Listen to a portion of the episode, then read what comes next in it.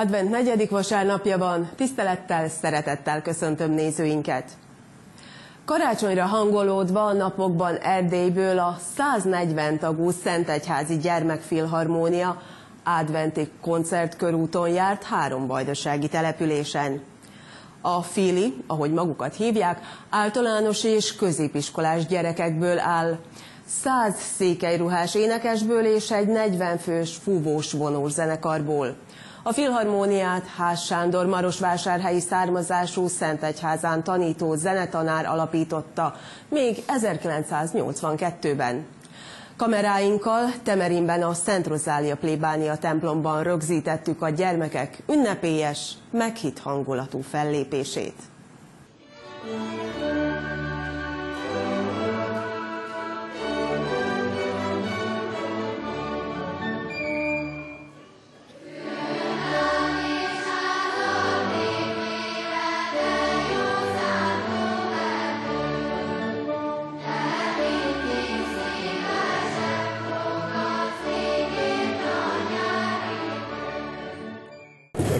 Nem ö, határoztam el ekkora turnét, hogy minden nap, minden este koncert legyen. Ez a mai volt a hetedik, azt hiszem van még kettő. És ö, én őszintén féltem, hogy a gyermekek nem fogják megbírni. Viszont ekkora közönség láttán nem csak én lelkesedtem fel és dobottam fel és akartam megcsinálni mindent nagyon jól, hanem a gyermekek is. Úgyhogy egészen a végéig a műsor nagyon erősen állt a helyén, és én nagyon büszke voltam a gyermekekre, és nagyon köszönöm a közönségnek, mert ezt ők generálták ki, valahogy ők szedték ki az egész bandából. Elvileg be kéne fejezzük, most megyünk haza éjjel annyira szép siker koronázta ezt a turnét most itt ma este Temerinbe, hogy ez talán is szabad, vagy nem is lehet tovább fokozni.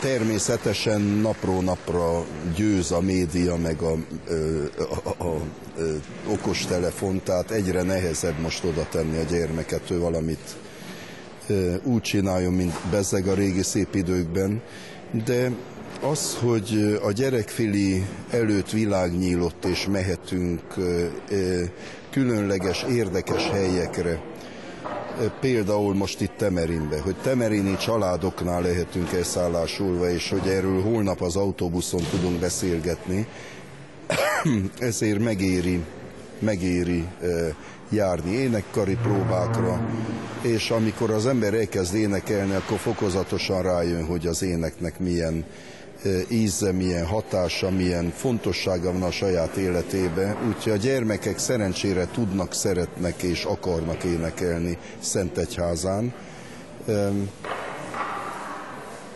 Nehéz, mert nehéz, mert vénülök azért nehéz szerintem, főleg azért.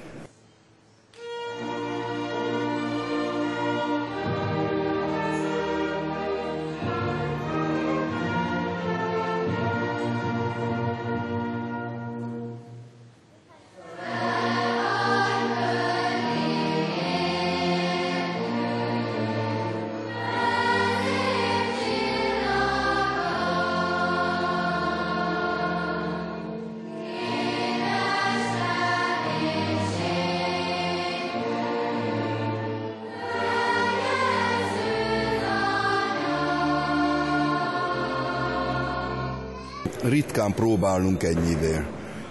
Természetesen korosztályokra vagy mm, lakásuktól függően bontom az együttes, tehát általában 20-30, maximum 40 gyermeket próbálok.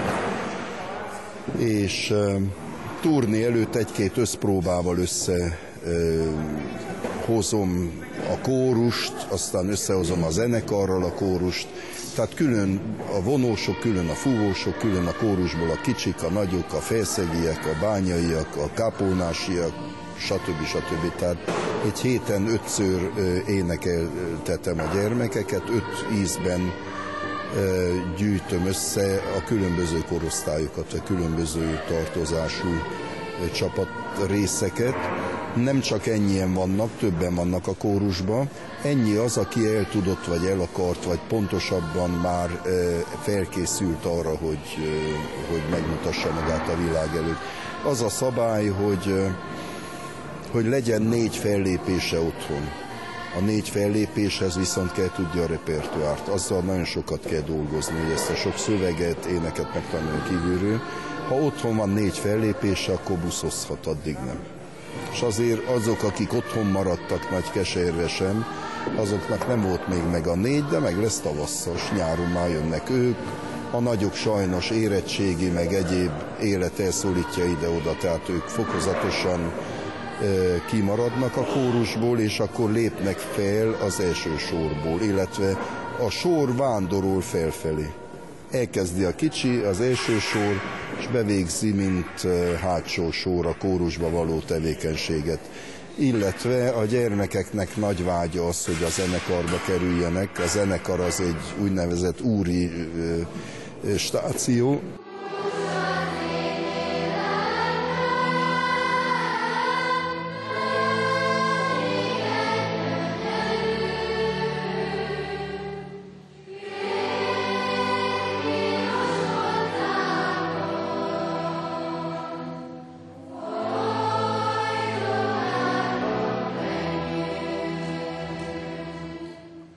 Az úgy kezdődött, hogy sokat jártunk kórusra, mond az iskolában, és akkor gondolom, felkapott egy olyan, hogy beállja a kórusra, kórusba, és egy kicsi idő múlva én is felkaptam, és pár fellépés után már én is ben voltam a filmbe, úgymond. Hogyan érzed magad, amikor szólót kell énekelni? E, most már nem izgulok, mert már megszoktam, és egyszer-egyszer örömmel megyek ki, úgymond a mikrofon elé, és úgymond szeretek énekelni, tehát szeretek szólót énekelni, már három éves koromban volt az első szóló, nem a Filében, az már az egy ilyen népdalvetélkedő volt.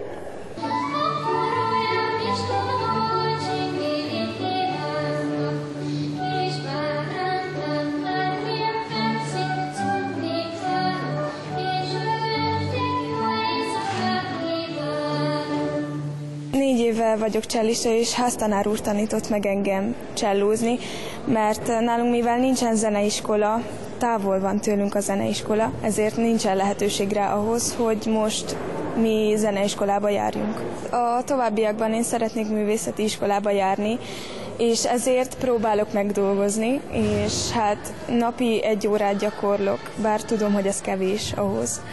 Viszont háztanár úr tart nekünk órákat, és hát az heti háromszor van egy óra, és péntekenként pedig ilyen négy óra.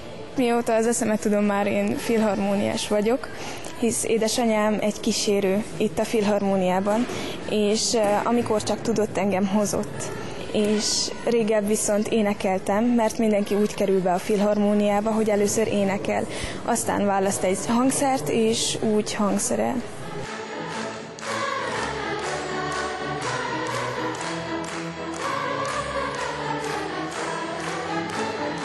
Három éve hegedülök, és lassan egy éve vagyok benne a zenekarban. Voltál már ilyen turnén? Voltam, ez lesz a, ez a hetedik vagy nyolcadik turné, nem tudom már. Mit jelent ez számodra így együtt utazni a csoporttal, és mindig máshol föllépni? Hát nekem ez egy érdekes élmény, de mégis felemelő, mert mindig máshol koncertezni, új tájakat fedezni fel, ez nekem szokatlan volt, de most már teljesen megszoktam és élvezem. Mennyire fárasztó? Hát az utolsó koncert mindig, hát az utolsó koncertek azok, amik um, kicsikét lefárasztják az ember, de mindig egy jó kezdőlökettel indulhatunk neki a turnénak. 2011-ben a Juventus kórus két tagjának, Tervács Adélnak és nekem lehetőségünk volt egy európai koncertkörúton részt venni a Szentegyházi Gyermekfilharmóniával, amit a Magyar Parlament elnöke Kövér László kezdeményezésére egy e, Európai Uniós, egy brüsszeli iroda, Hunineu iroda, egy külhoni magyarsággal foglalkozó iroda szervezett meg, és azóta folyamatosan a fejemben volt, hogy milyen jól lenne őket elhívni. Már két ízben jártak itt Vajdaságban, akkor én nekem nem volt lehetőségem látni őket, és nem is tudtam róluk. És tehát az a, az a tíz nap, amit ott együtt töltöttünk, az, az mind-mind annak a gondolkozására sarkallott, hogy őket el kell egyszer ide hívni. És most idén, ahogy kint jártunk a pápa látogatás alkalmával Szentegyházán, felismerült ez a háztanárórékkal, hogy milyen jó lenne, hogyha ide eljönnének, és nem is tehát sok idő el azóta, tehát itt vagyunk egy fél évre rá, és eljöttek ide hozzánk szeptemberben, keresett meg tanár úr, hogy ide is eljönnének a koncertkörülük során. Magyarországon is jártak, Budapesten, Pécs mellett, különböző magyarországi településeken, és az utolsó három állomás az itt van Vajdaságban.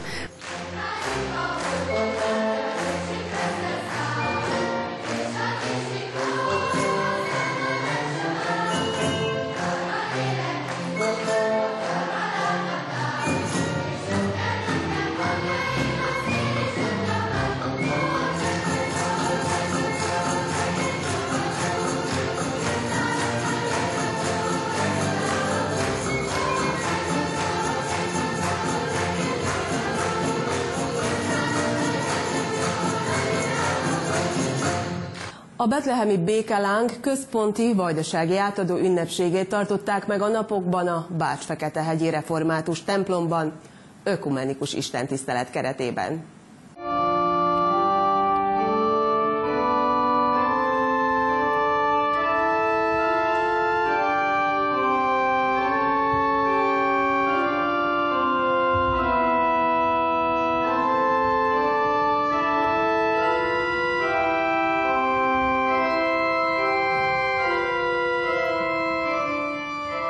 Betlehemi békelángot 1986 óta minden évben elhozzák Betlehemből, repülővel szállítják Ausztriába, Bécsbe, és Bécsbe történik a Világcserkész Szövetség által rendezett eseményen a békelángnak a szétosztása.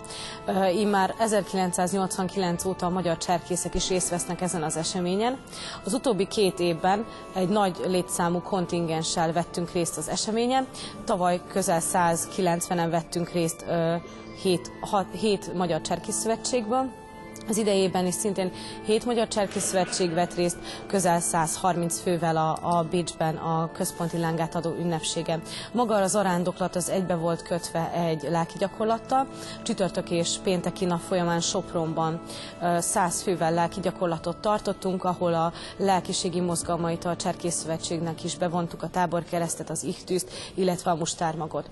A szombati napon átvettük a betlehemi békelángot, és ezt követően indult meg a hazaszállítás, kiadása. Tudni kell, hogy minden évben másik helyszínt választunk a békeleng átadására. A békelángnak több szimbólum, több mindent is jelent, de alapjáraton béke hírnöke, illetve jelképezi azt, hogy Isten közel van hozzánk, és szeret bennünket. Ezen kívül maga a Betlehem békelángnak a, a, a Betlehem egy szolgálat is, ugyanis annak az őrzése és továbbadása az valamilyen szolgálatot jelent, és igyekszünk minden csapatunkhoz, közösségünkbe, egyház közösségeinkbe eljutatni a betlemi békelángot.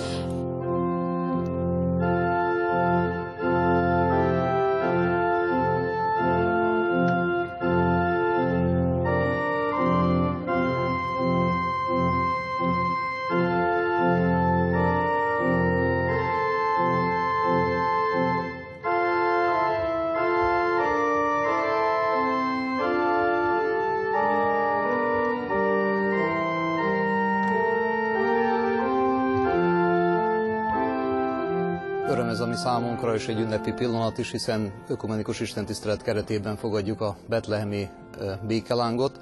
Azt rögtön szeretném az elején kihangsúlyozni, hogy nem állandó gyakorlat ez nálunk, tehát nagyon ritkán van ökumenikus alkalom. Híveink is érdeklődéssel kísérik ezt a, ezt a történetet. Az én személyes tapasztalatom az nagyon jó, hiszen én nagyon sokszor részt vettem már ilyen szolgálatokban, hiszen mindannyian nagyjából azt tesszük, amit a célkitűzés is, hiszen arra valakire várunk, akit adventben várunk, aki elhozza a maga békességét, a maga szeretetét, az Úr Jézus Krisztust, Isten fiát, akiben ugye Isten emberi testet is öltött, aki hozzánk mindenben hasonló kivétel a bűn, és ez a betlehemi békeláng is én úgy érzem, hogy azt szimbolizálja, hogy a világ békességének terjednie kell, és ezt felekezeti hovatartozásra való tekintet nélkül mindannyiunknak kötelessége, keresztényi kötelessége, hogy továbbadjuk szeretetet, a békességet. Ezen a nyelven kell, hogy megszólaljunk karácsonykor, hát ha több és több szív befogadja majd az eljövendő Úr Jézus Krisztus. Mindjárt számára fontos az, tehát fontos az, hogy gyermekeink, fiataljaink nevelésében úgy a nemzeti, mint a keresztény értékek egyre elmélyüljenek, hiszen mindkét, mindkét értéket, tehát a, a minket körülvevő társadalom egyre inkább válságba taszítja, illetve a társadalom, maga a világ, amiben élünk. Ezért nagyon fontos számomra, számomra a karácsonynak ez az, ez az üzenete, hogy ne a külső csillogást nézzük, hanem a belső mélységet, amit, a, amit Krisztus Urunk tanítása ad, amit az a hatalmas ajándék, ajándék ad, ami karácsony valódi üzenete, mégpedig az, hogy Isten fia emberré lett, és mi köztünk élt életével, tanításával, és majd kereszthalálával megváltott.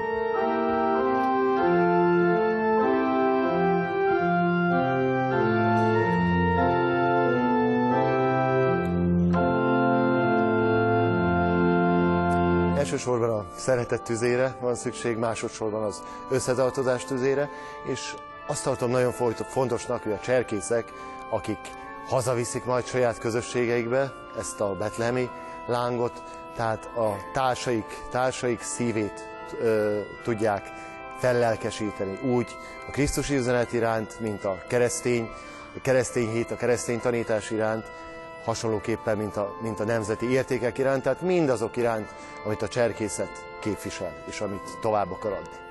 Én azt gondolom, hogy az ajándékozás is fontos, hiszen a szeretet ünnepéről van szó, csak nem a, a mennyiség, meg a, a, inkább a minőség itt a, a fontos, hiszen ez egymás iránt a szeretetünket fejezzük ki, de a lánk inkább azt szimbolizálja, hogy ö, amit az ajándékozás nagyjából eltakar sok esetben, főleg, hogyha túlzott mértéket ölt, nekünk igazából a királyok királyára, dicsőséges Urunk Jézus Krisztusunkra kell figyelni, aki elhozza maga szeretetét, békéjét, hogy szebbé, szeretetteljesebbé, jobbá tegyé, tegye elviselhetőbbé az életünket, hiszen keresztény értékrendünkhöz is tartozik ez a fajta magatartás, én úgy érzem.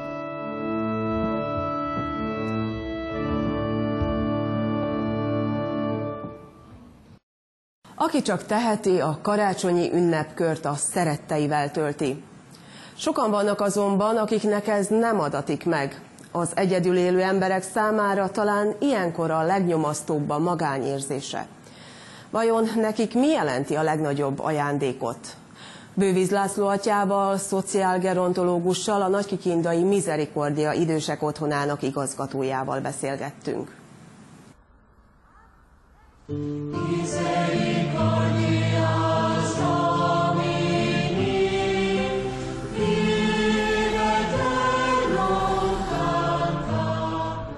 Régen természetes volt, hogy az ember a születésétől a haláláig családi körben élt generációkkal együtt. Ez a szoros kötelék biztosította a boldog öregkort. Az idősekről való gondoskodás napjainkban már más lett, sok fiatal elköltözött, ha pedig mégsem, akkor is a napi teendők mellett a családtagoknak kevés idejük marad az idősekkel foglalkozni. A beteg, idős hozzátartozó ellátása pedig hozzáértést igényel. A nagybecskereki Misericordia ezeket a körülményeket figyelembe véve próbál megoldást nyújtani az időseknek. A Misericordia idősek otthon az 2015-ben nyitotta meg a kapuit, a Nagybecskereki Egyház megye által alapítva és, és fenntartva. A teljes szükséges állami engedéllyel, úgynevezett licencel rendelkezünk, 43 férőhelyes az otthon, attól függetlenül, hogy, hogy egyházi alapítású és egyházi fenntartású szociális intézmény, tehát nemre, vallásra, nemzetiségre való tekintettel mindenki számára nyitott.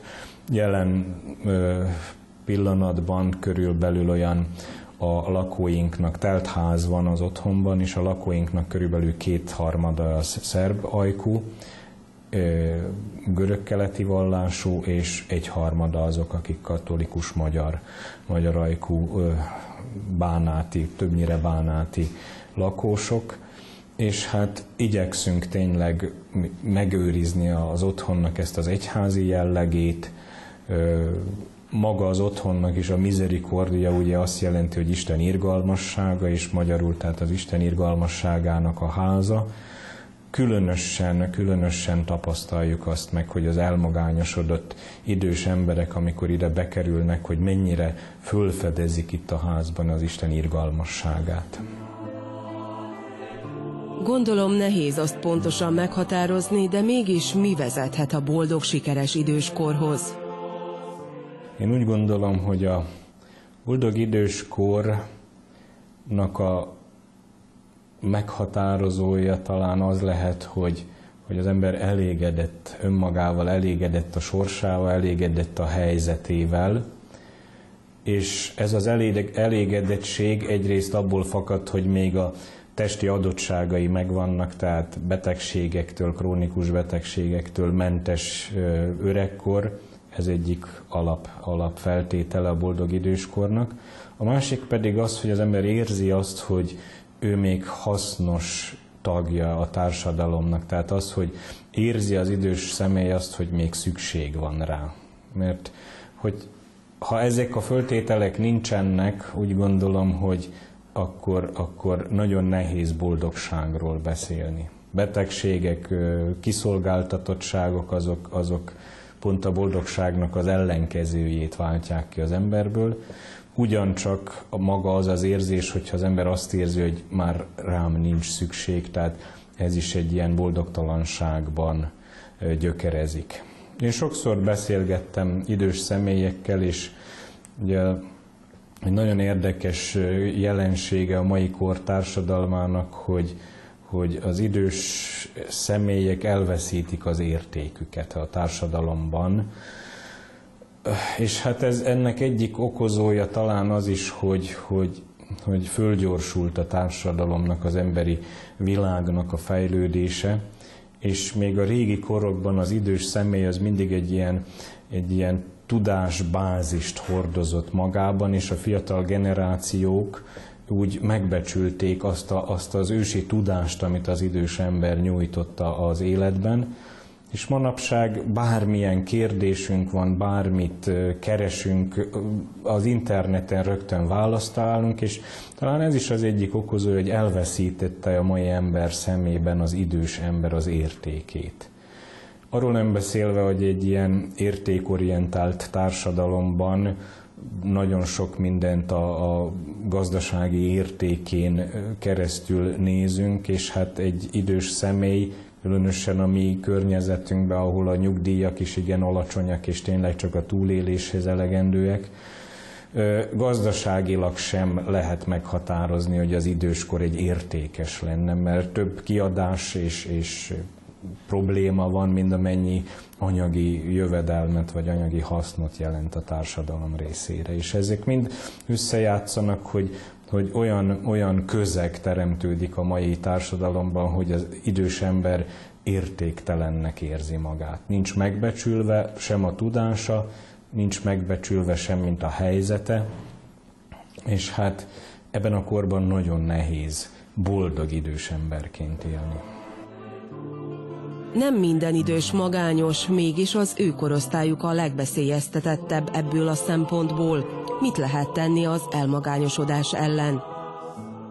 Az elmagányosodás az egy, szintén egy velejárója a mai kornak, a, a, a mai korhelyzetnek, hiszen az emberek eleve, eleve egy ilyen befelé forduló életet élnek, és nap mint nap halljuk azt, hogy, hogy különféle városokban egyszerűen nem veszik észre, hogy a szomszéd már fél éve elhunyt. Tehát egyszerűen az emberek nem figyelnek oda egymásra.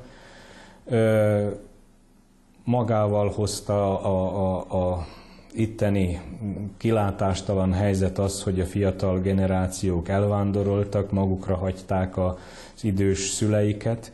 Tehát nagyon nehéz ebben a mai kórhelyzetben megoldást találni az elmagányosodásnak a, a megoldására. Itt én most hazabeszélve látom azt, hogy ugye a mi vidékünkön egy, egy idősek otthonának a megítélése az a társadalomban elég negatív. És, és sokan, sokan úgy érzik, hogy nem, nem tesszük be a szülőnket egy idősek otthonában, mert megszólnak érte holott a nyugati társadalmakban már eleve az emberek úgy készülnek a nyugdíjas éveikre, hogy összekészítik azt a bizonyos összeget, amiből aztán egy, egy hipermodern és jól fölszerelt idősek otthonába boldog életet élnek. Nálunk inkább megvan ennek a szegény háznak a, a, a jellege az emberi gondolkodásban, Viszont azt tapasztalom, itt ugye már ötödik éve működtetjük az Egyházmegye által alapított és fenntartott Misericordia idősek otthonát, hogy azok az idősek, akik egy magányos lakásból bekerülnek egy ilyen közösségbe, eleinte nehéz megszokniuk a közösségi életet, de utána föl, fölszabadulnak és megnyílnak, hiszen megérzik azt, hogy itt nincsenek egyedül, itt, itt minden pillanatban történik valami, és nagyon szép közösségi életet élnek, és hát mi is a, a dolgozókkal igyekszünk, hogy egy, egy, egy hogy mondjam, ünnepé tegyük az itt töltött időszakot számukra. Az ünnepeket sokan egyedül, szeretteik, barátaik nélkül töltik. Ilyenkor a magány még nyomasztóbb, ami végül is nem csak időseket, de fiatalokat is egyaránt érinthet. Mit tehetünk, hogyan lehetnénk kapocs a magányos emberek és a külvilág között? Ez egy nemzetközi statisztikai kimutatás mutatja, hogy, hogy így a karácsony ünnep táján nagyon megugrik az öngyilkosságok száma, és hát ennek biztos, hogy az, az okozója az, hogy az emberek ilyenkor érzik magukat leginkább magányosnak.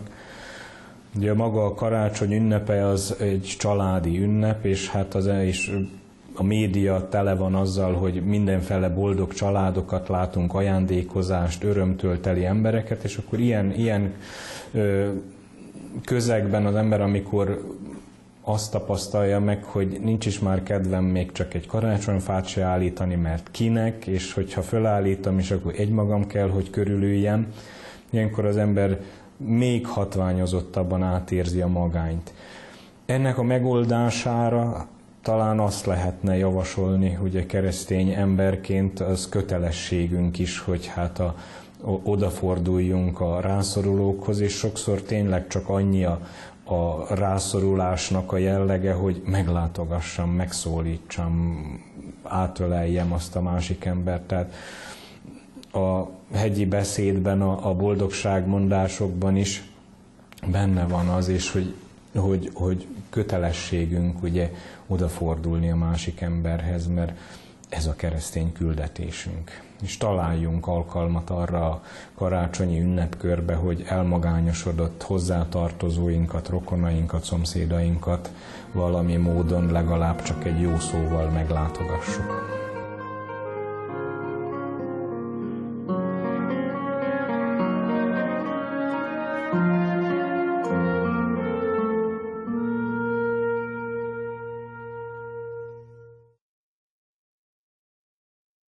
Vallási műsorunk végén köszönöm megtisztelő figyelmüket a viszontlátásra.